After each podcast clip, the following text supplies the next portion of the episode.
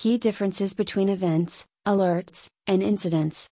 While doing some research on the correct explanation of the events, alerts, incident, many claim that these terms play an important role in understanding the values of IT services delivery. Users find a lot of interpretation and definitions of these terms. These terms possess different naming terminology used by different vendors. Let's understand them one by one. 1. Event An event can be defined as the change to the normal behavior of the system, environment, process, workflow.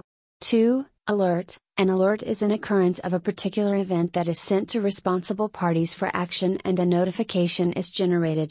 Not every event pops up an alert but only those who require action. 3. Incident An incident is an event that affects the confidentiality, integrity, availability in a negative way that can harm the business. The main objective of the event, alert and incident management is the establishment of the standardized procedure for the proper handling of the events, alerts, and incident from the overall recording classification, definition, and implementation of the process activities.